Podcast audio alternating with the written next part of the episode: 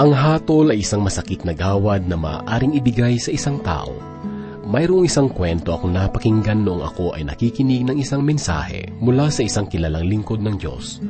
Sang-ayon sa kanya, mayroong isang lalaki ang nagtangkang magpakamatay dahil sa kanyang kabiguan at kahirapan sa buhay. Binalak ng lalaking ito na tumalon sa isang mataas na tulay at nagpasyang hindi na niya makikitang sisikat ang araw. Subalit hindi inaasahan na mayroong isang lalaki na napadaan sa tulay sa oras ng kanyang pagtalon. Dahil dito, ang kanyang binabalak na pagpapakamatay ay napigilan. Pinayuhan siya ng lalaki at binigyan ng kaunting salapi upang magamit sa muling pagpapasimula ng kanyang buhay. Lumipas ang ilang buwan, sa hindi malamang dahilan, ang lalaki na nagtangkang magpakamatay ay nahuli sa isang pagkakasala na dulot ng pagnanakaw. Dahil dito, siya ay sinampahan ng kaso at iniharap sa hukuman. Sa hukuman na kanyang kinatatayuan ay gayon na lamang kanyang pagkamangha dahil ang hukom na kanyang nakita sa korte ay ang lalaki na nagligtas ng kanyang buhay mula sa kamatayan. Noong magtama ang kanilang mga paningin, sila ay nagkakilanlan. Dahil dito, buong kasiyahan na sinabi ng lalaki sa hukom, Kagalang-galang na hukom, hindi po ba't kayo ang lalaking nagligtas ng aking buhay no ako ay nagtangkang magpakamatay? Kaibigan, inihiling ko sa iyo na palayain ako sa paratang na ibinibigay sa akin. Muli mo sana akong iligtas sa pagkakataong ito. Bilang tugon, ang hukom ay nagsalita sa kanya na ganito ang sinasabi, Alam mo, ginoo, tunay na ako nga ang naging tagapagligtas ng iyong buhay noong pinagtangkaan mong kitlin ito. Subalit ngayon, ang mga paratang sa iyo ay napatunayang totoo at bilang lingkod ng katarungan, kinakailangan kong igawad ang nararapat ako ay nauupo sa korting ito hindi bilang tagapagligtas, kundi bilang isang hukom. Minsan pa nating tunghayan ang katotohanang naisipagkaloob ng Panginoon sa mga oras na ito. Muli po nating buksan ang ating mga banal na kasulatan sa kaapat na po at siyam hanggang ikalimampu at dalawang kabanata ng Jeremias. Ang mensaheng ito ay minsan pangyahatid sa atin ni Pastor Rufino de la Pere dito lamang po sa ating programang Ang Paglalakbay.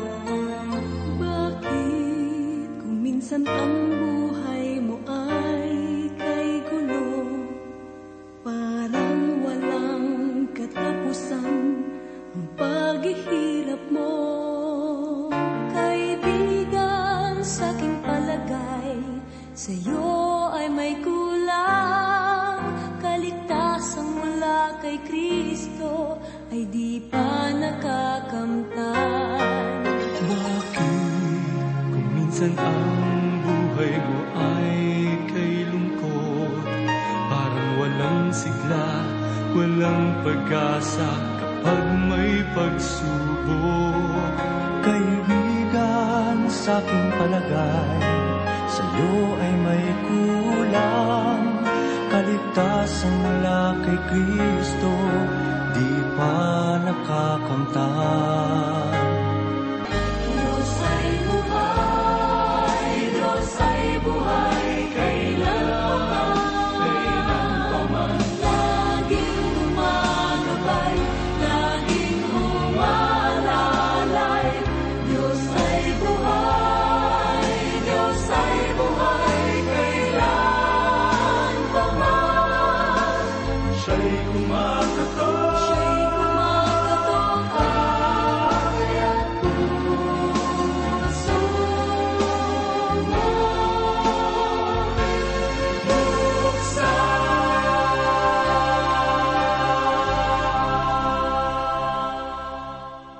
Ito na po ang huli sa mga pag-aaral natin at pagbubulay dito sa mga pahayag ni Propeta Jeremias.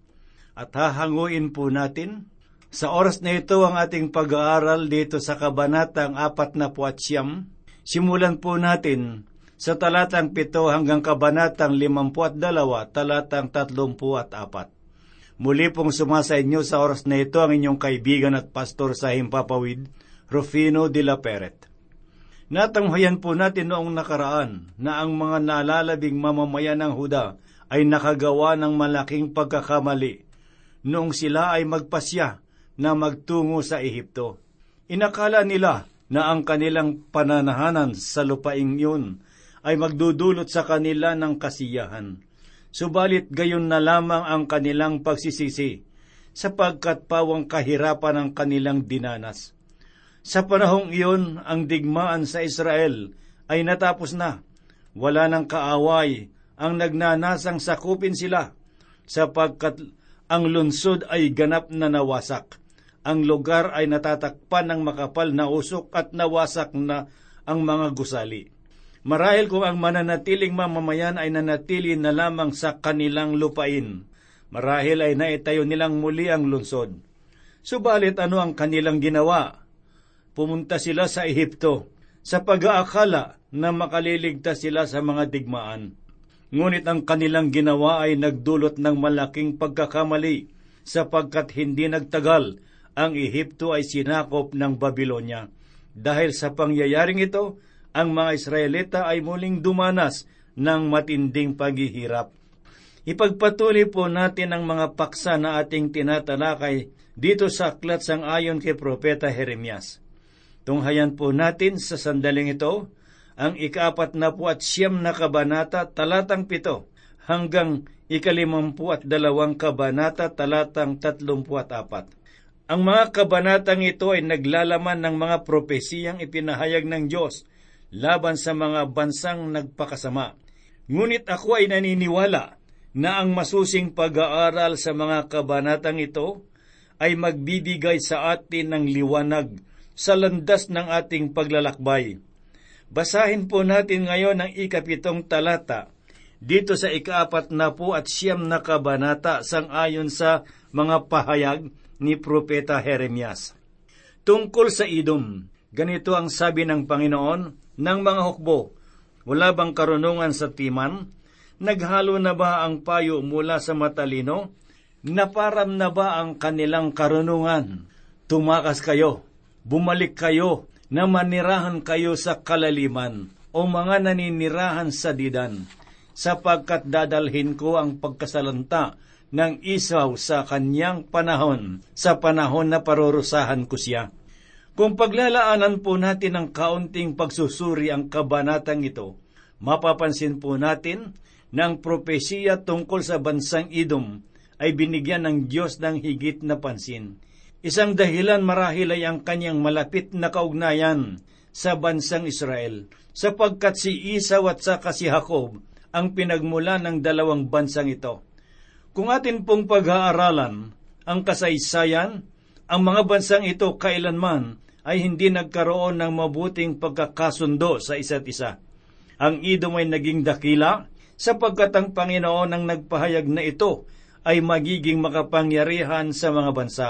Ngunit noong ang bansang ito ay naging palalo, ang kanilang kadakilaan ay ibinagsak ng Diyos. Ganito po naman ang sinasabi sa kalabing tatlong talata. Sapagkat ako'y sumumpa sa aking sarili, sabi ng Panginoon, na ang busra ay magiging katatakutan, kakutyaan, guho at sumpa at ang lahat ng mga lunsod, nito ay magiging wasak magpakailanman. Ang busra ay tumutukoy sa Petra at sa Idom. Ang mga matitibay na bato sa lungsod ay patuloy na naroon ngayon. Sangayon sa mga dalubhasa, ang mga batong makikita roon ay mainam na pagtirhan, subalit nakapagtatakang malaman na walang sino man ang ibig o mga has na tumira sa lugar na iyon. Sapagkat dahil sa masamang pakiramdam at kaisipan na sinasabi ng iba, Subalit ano ba ang kasalanan na nagpabagsak sa idom? Basahin po natin ang ikalabing anim na talata na ganito po ang sinasabi. Tungkol sa iyong kakilabutan, dinaya ka ng kapalaluan ng iyong puso, ikaw na nakatira sa mga bitak ng bato, na humahawak sa kataasan ng burol. Bagaman pataasin mo ang iyong pugad na kasing taas ng sagila, ibababa kita mula roon sabi ng Panginoon. Maliwanag na mababasa po natin sa talatang ito na ang nananatiling kapalaluan sa puso ng mga Idomita ang kasalanan na nagpabagsak sa kanila.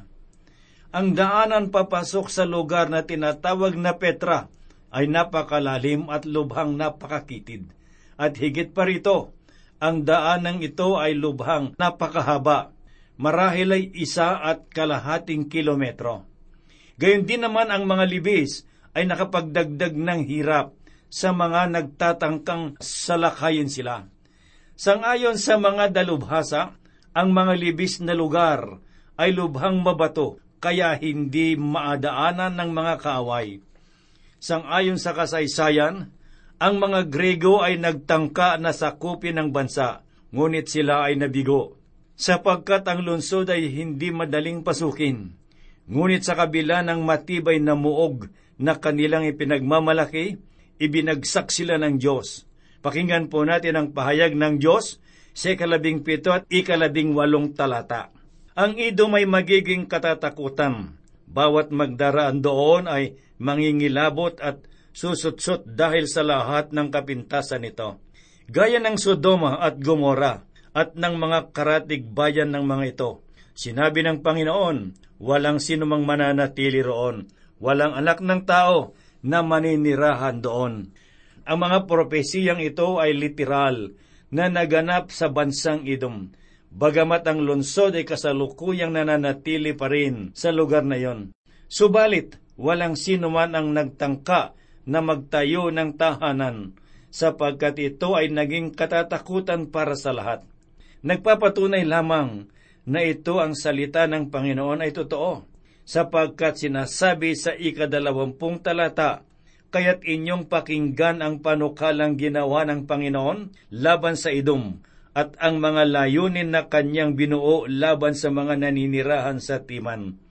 Maging ang maliit na kawan ay kakalad ka rin, tiyak na gagawin niyang wasak ang kanilang pastulan dahil sa kanila. Ito ang ipinahayag ng Diyos na propesiya sa lugar ng Idom. Ang katuparan ng mga pahayag ng Panginoon ay napatunayang totoo, sapagkat ang mapanglaw na kalagayan ng lungsod ay hayag sa lahat ng tao. Subalit hindi lamang ang idom ang nakaranas ng sumpa ng Diyos, kundi maging ang mga iba pang karatig bansa. At sa ating pagpapatuloy, makikita po natin ang mga bansa na sinakop ng pahayag ng Panginoon. Ganito po ang sinasabi sa ika-dalawampu at tatlo at ika-dalawampu at apat na talata. Tungkol sa Damasco, ang Hamat at ang Arpad ay napahiya sapagkat sila'y nakarinig ng masamang balita. Sila'y nanlulumo, may kabalisahan sa dagat na hindi mapayapa. Ang Damasco ay humina. Siya'y tumalikod upang tumakas at sinaklot siya ng tindak. Hinawakan siya ng dalamhati at mga kalungkutan na gaya ng babaeng mga nganak. Sangayon sa mga mananaliksik, ang lugar ng Damasco ay maituturing na pinakamatandang bayan na pinananahanan ng mga tao.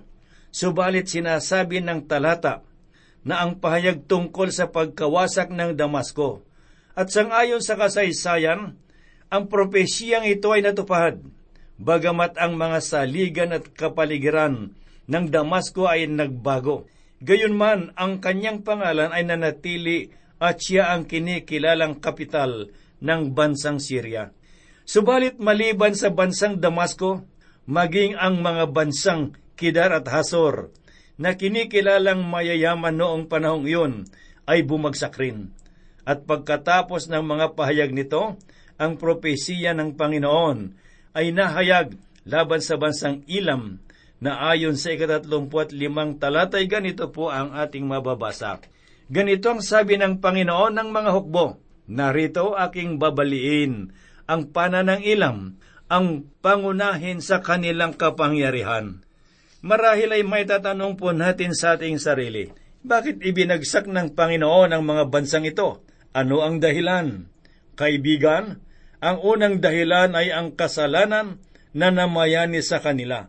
Samantalang ang ikalawang dahilan ay upang walang panghawakan at madaanan ang mga nalabi sa bansang Huda na tutulong sa kanila.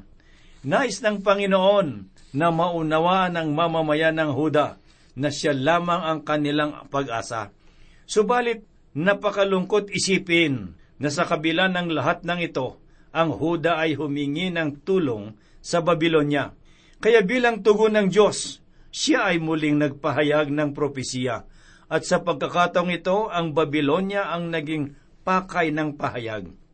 Upang higit nating maunawaan, basahin po natin ang unat ikalawang talata ng ikalimampung kabanata dito sa mga pahayag ni Propeta Jeremias. Ganito po ang sinasabi. Ang salitang sinabi ng Panginoon tungkol sa Babylonia at tungkol sa lupain ng mga kalyo. Sa pamamagitan ng propetang si Jeremias, ipahayag ninyo sa gitna ng mga bansa at inyong ipadalastas. Magtas kayo ng watawat at ipahayag. Huwag ninyong itago, kundi inyong sabihin. Ang Babylonia ay nasakop, si Bel ay nalagay sa kahihiyan, si Merodak ay nabasag, ang kanyang mga larawan ay nalagay sa kahihiyan, ang kanyang mga Diyos-Diyosan ay nabasag. Noong ang pahayag na ito ay isinulat ni Propeta Jeremias, walang sino man ang naniniwala na ang propesyang ito ay mangyayari, sapagkat ang kapangyarihan ng Babylonia ay nahayag sa kanilang kalagitnaan at si Nebuchadnezzar ay buhay na buhay. Subalit sa kabila ng lahat ng ito, ang pahayag ng Diyos ay malinaw. Ganito po sinasabi sa kaapat na talata. Sa mga araw na iyon at sa panahong iyon, sabi ng Panginoon, ang mga anak ni Israel at si Huda ay darating na magkakasama. Umiiyak samantalang siya'y darating at hahanapin nila ang Panginoon nilang Diyos. Ang talatang ito ay tumutukoy sa pagbabalik loob na mangyayari sa buhay ng mga Hudyo samantalang ang kalagayan ng Babylonia ay magiging masalimuot. Ano ang dahilan? Basahin po natin ang susunod na talata na ganito po ang sinabi. Sapagkat narito aking inudyukan at dinadala laban sa Babylonia ang isang pangkat ng malalaking bansa mula sa hilagang lupain. Sila'y hahanay laban sa kanya, mula dooy sasakupin siya ang kanilang mga palaso ay gaya ng sanay na mandirigma na hindi bumabalik na walang dala. Hindi ba ang bagay na ito ay naganap sa kasaysayan sa pamamagitan ng matalinong pananakop ni Gobrias? Subalit hindi lamang ito ang dahilan. Pakinggan po natin ang sinasabi rito sa ikalabing tatlong talata ng kabanatang limampo. Dahil sa puot ng Panginoon ay hindi siya titirhan kundi magiging lubos na wasak. Bawat magdaraan sa Babylonia ay magtataka at susutsot dahil sa lahat niyang sugat. Ang pahayag na ito ay ganap nating maunawaan kung magiging bahagi tayo ng mga dayuhan na dumalaw sa Babylonia. Sa pamamagitan nito ay masasaksihan po natin ang mga wasak na gusali na nagpapatotoo sa kanyang pagbagsak Basahin po natin ang sinasabi dito sa ikalabing pito hanggang labing walong talata. Ang Israel ay isang nagsipangalat na kawan na itinaboy ng mga leon. Unay sinakmal siya ng hari ng Assyria at ang huli ay si Nebuchadnezzar na hari ng Babylonia ang bumili ng kanyang mga buto. Kaya't ganito ang sinabi ng Panginoon ng mga hukbo ng Diyos ng Israel. Narito aking parurusahan ang hari ng Babylonia at ang kanyang lupain. Ang ibig pong sabihin, ang pagbagsak ng Babylonia ay magaganap sa hindi nila inaasahang pagkakataon. At bakit ano ang dahilan? Sang-ayon sa kadalawampu at apat na talatay ganito po ang ating mababasa. Ako'y naglagay ng bitag para sa iyo, at ikaw naman ay nakuha, o Babylonia, at hindi mo ito nalaman ikaw ay natagpuan at nahuli sapagkat ikaw ay naghimagsik laban sa Panginoon. Pakinggan naman po natin ang sinasabi dito sa ikadalawampuat anim na talata ng Kabanatang Limampu sang ayon sa pahayag ni Propeta Jeremias. Pumunta kayo laban sa kanya mula sa pinakamalayong hangganan.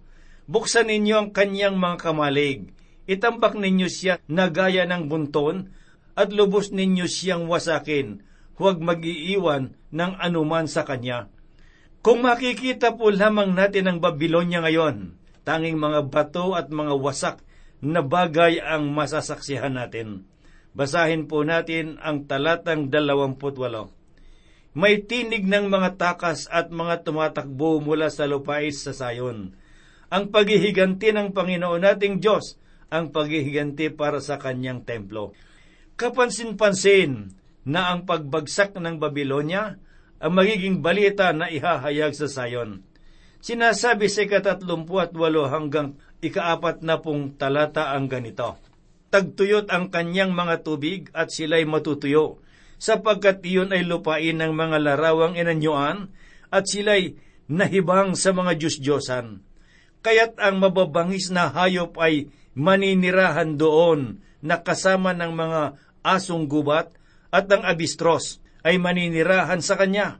Hindi na ito titirhan ng mga tao kailan paman, ni matatahanan sa lahat ng mga salinlahi. Kung papaanong winasak ng Diyos ang Sodoma at Gomora at ang mga karatig bayan ng mga iyon, sabi ng Panginoon, sino ang maninirahan doon at walang anak ng tao na titira doon?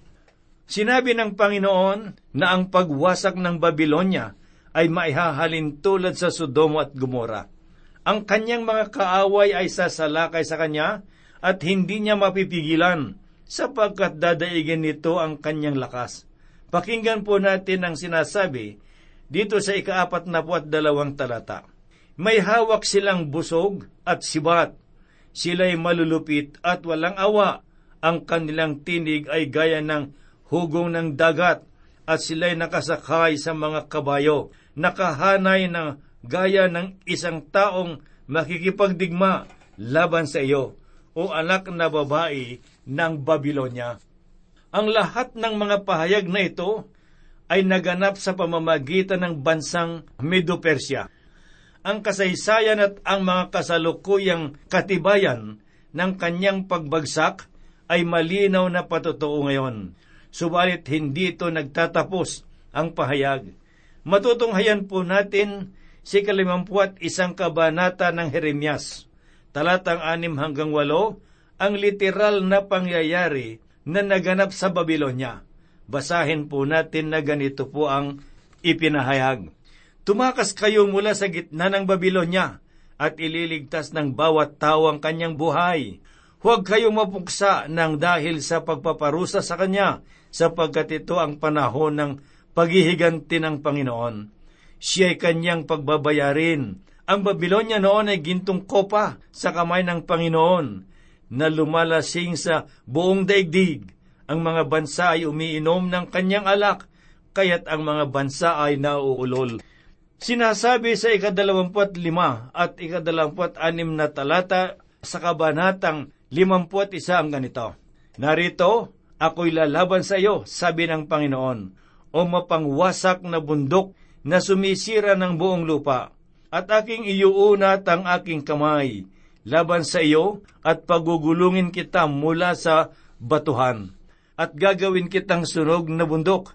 Wala silang batong kukunin sa iyo na gagawing panulok o ng isang bato bilang pundasyon, kundi ikaw ay magiging wasak magpakailanman, sinabi ng Panginoon. Ang lahat ng ito ay maliwanag na katibayan ng salita ng Panginoon ay makatotohanan. Sinasabi rin sa ikatatlumput at pitong talata ang ganito.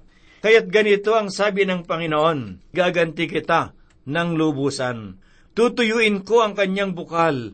Ang Babylonia ay magiging mga bunton ng mga guho, tahanan ng mga asong mailap, isang katatakutan at tampulan ng mga pagkutya at walang maninirahan.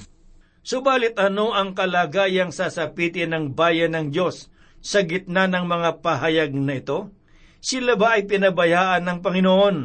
Ang ikalimampu at dalawang kabanata ng Jeremias, talatang tatlumpuat isa hanggang tatlumpuat apat, ay nagpahayag ng magandang pakikitungo na ipinadama ng Babylonia. Ang haring si Jehoiakim ay tunay na pinagpapala sapagkat ang Diyos ay hindi nakalimot sa kanya. Basahin po natin ang kanyang sinabi. Nang ikatatlumput pitong taon ng pagkabihag kay Jehoiakim na hari ng Huda, nang ikadalawamput limang araw ng ikalabindalawang buwan, si Ebil Merodach na hari ng Babylonia, nang unang taon siya ay maging hari, ay nagpakita ng kabutihan kay Jehoiakim na hari ng Huda at kanyang inilabas siya sa bilangguan. Siya nagsalitang may kabaitan sa kanya at binigyan siya ng trono na higit na mataas kaysa sa trono ng hari na kasama niya sa Babylonia. At kanyang pinalitan ang kanyang mga damit bilanggo at araw-araw sa buong buhay niya ay kumain siya sa harap ng hari. At tungkol sa kanyang gastusin, ay binigyan sila ng hari ng gastusin ayon sa kanyang pang-araw-araw na pangangailangan, habang siya ay nabubuhay hanggang sa araw ng kanyang kamatayan. Nais po ng Diyos na siya lamang ang tangi nating pag-asa. Ang ating mga sariling muog ang madalas na humahadlang sa atin paglapit natin sa Panginoon. Sapagkat hanggat nalalaman natin na meron tayong pinanghahawakan, tayo ay mapapanatag sa ating sarili. Kaibigang nakikinig, maaring ang mug na iyong pinagkakanlungan ngayon ay ang iyong kayamanan, ang iyong mabubuting gawa, ang iyong relihiyon, at ang iyong pinag-aralan. Marahil ay iniisip mo na sapat na ang lahat ng iyan upang magtagumpay at mabuhay ng masagana. Subalit hindi ito ang kabuuan ng buhay. Nilikha tayo ng Diyos ayon sa kanyang larawan. Ang ating buhay ay makakatagpo lamang ng kabuluhan sa Kanya. Sinasabi niya sa atin na isuko ang lahat ng ating mga muog na ito at lumapit sa Kanya bilang ating kaligtasan at pag-asa.